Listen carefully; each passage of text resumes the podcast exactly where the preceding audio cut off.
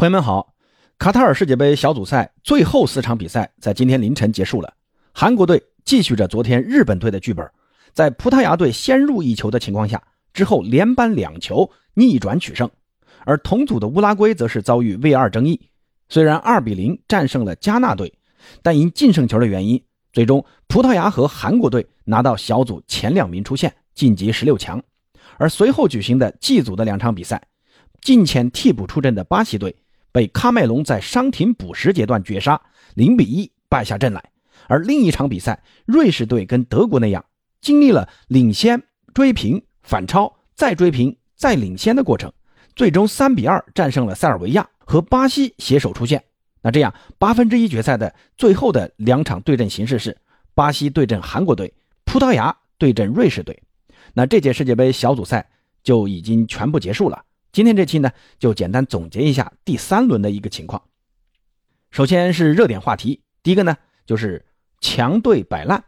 那这个摆烂其实并不是要批评的意思啊。呃，其实像法国呀、巴西啊、葡萄牙这些球队，都已经早早就确定了呃小组出线的名额。那第三轮呢，换上替补上去打一打，也无可厚非嘛。这种摆烂啊，既是锻炼队伍，也能保持球队的竞争力。同时呢，还能为淘汰赛阶段增强球队的变化，还能为主力赢得休息的窗口。那即便代价是输球啊，那我也觉得这是值得的。从结果来看，也并没有影响球队的最终排名嘛。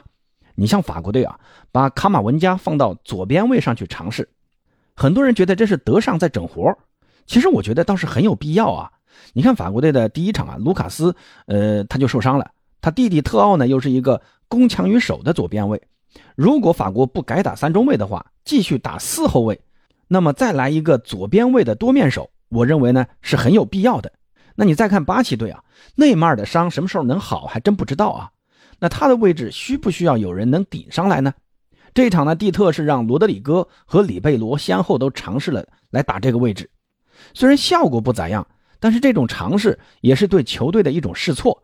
那总比在淘汰赛阶段来试错强得多吧，所以强队摆烂呢，我觉得很有必要。但是像西班牙这种做法，确实被很多德国球迷诟病啊。这个呢，我不多加评价，双方球迷啊都有各自的看法。我的观点呢是，西班牙并没有故意摆烂，纯粹就是日本队变强了，西班牙那个时候想扳回来已经是有心无力了。那第二个热点话题呢，就是亚洲崛起。那这届世界杯的十六强呢，是首次有三支从亚洲区出来的球队，日本、韩国和澳大利亚。呃，名义上澳大利亚不是亚洲国家啊，但是它是从亚洲区预选赛出来的。一八年世界杯呢，只有日本队出现了晋级十六强。一四年呢，亚洲更是全军覆没。可以看出啊，亚洲足球在这近十年间有着肉眼可见的进步。日韩呢，在欧洲留洋的球员已经装不下一支球队了。很多专家已经把日韩定义为跟欧洲二流强队同等水平的球队了，所以我们能看到啊，日本连番逆转德国和西班牙，韩国逆转葡萄牙，沙特逆转阿根廷，这些亚洲强队逆转传统世界强队的比赛，那这个现象已经不能单纯的说，呃，强队轻敌。那更说明什么？更说明世界足球的发展已经慢慢跨越了地区，跨越了种族，已经有了真正的融合的趋势。那不再是南美和欧洲的游戏了。那我想呢，这应该是国际足联最想看到的结果。这已经不是亚洲的胜利，而是足球的胜利。那第三个话题呢，就是 VR 裁判。这一轮呢，由于很多比赛都是事关生死的比赛啊，像乌拉圭的比赛就遭遇了裁判问题。两个点球的没有判罚，决定了乌拉圭人即便赢球了也无法出现的恶果。而日本队的第二个进球在门线技术的介入之后呢，判定有效，这也决定了德国队的无奈出局。塞尔维亚和瑞士的比赛，由于德国裁判在 VR 的协助之下，没有给米特洛维奇那次在禁区的倒地判罚点球，导致这场比赛甚至一度出现了暴动。塞尔维亚的替补席是群情激昂。但足球规则呢，就是在不停的发展、不停的改变的。新技术的出现必然会带来一些不适应。咱们要做的呢，就是积极的拥抱变化，适应这些不适应。只是对于四年才参加一次世界杯的球员来说，这或许啊有些不是很公平。那接下来咱们看看第二个环节，各宗罪，最具黑马成色的球队。那很多看了日本队的比赛的球迷啊，会把日本队列为本届杯赛的最大黑马。但我觉得黑马呀，是针对那些实力相对较弱，但是呢发挥又极其出色的球队。我觉得日本队啊，并不符合这个标准。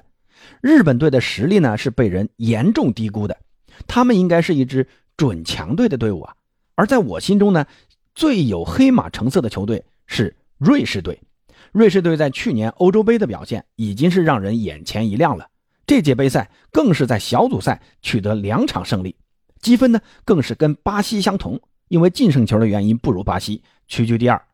而其他被广为看好的黑马，比如塞尔维亚，他们的三条线都有很强的球员，具有很强的实力，但是呢，最终小组都无法出现。那另外一支所谓的黑马美国队，他们虽然出现了。但毕竟存在着英格兰故意放水的嫌疑。另外呢，澳大利亚也出现了，但是澳大利亚的球风过于猥琐，场面呢也较为难看，并且呢在八分之一决赛马上要面临阿根廷，很有可能无法再进一步。所以综上呢，我认为瑞士是最有黑马成色的球队。那最让人感到可惜的球队德国队，德国的出局其实是非常悲情的，首轮输给日本。并不是技不如人，也不是轻敌。德国队在场面上那也是极为占优的，但就是由于锋线能力的欠缺，导致最后呢不得不把希望寄托在别人身上。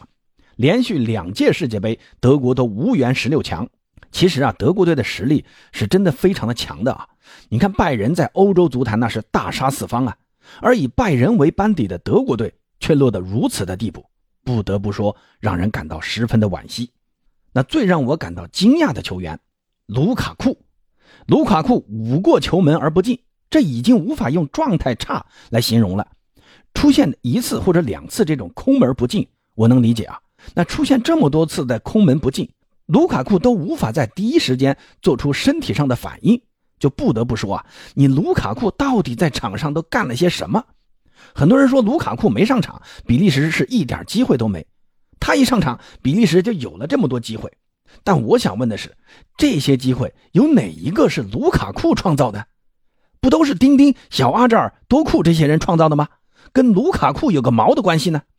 上上个赛季，卢卡库在意甲是大杀四方，那仅仅在英超坐了一个赛季的板凳啊，这卢员外怎么会退化成这个地步呢？实在是让人感到惊讶呀！最后一个环节，咱们来看看五加球。五加球第一球，英格兰对阵威尔士。拉什福德的百步穿杨，这是本届世界杯的第一粒直接任意球破门。拉什福一脚世界波啊，直挂死角，精彩程度三颗星，重要程度三颗星。五加球第二球，阿根廷对阵波兰队，小蜘蛛阿尔瓦雷斯的突施冷箭。当时阿根廷仅仅是一球领先啊，还并不保险。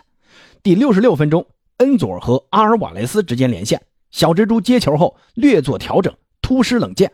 劲射破门，帮助阿根廷稳定住了局势，精彩程度三颗星，重要程度四颗星。五加球第三球，澳大利亚对阵丹麦队。当时第五十九分钟，澳大利亚发动反击，马修莱基在丹麦的禁区是辗转腾挪，最后呢左脚抽射远角破门，帮助澳大利亚拿下了关键的三分，最终小组晋级。丹麦人呢就此打道回府了。赛前谁都不看好笨拙的袋鼠军团无法上演神话，会被丹麦队牢牢的吃住。哪想到袋鼠也有春天，这粒进球精彩程度四颗星，重要程度四颗星。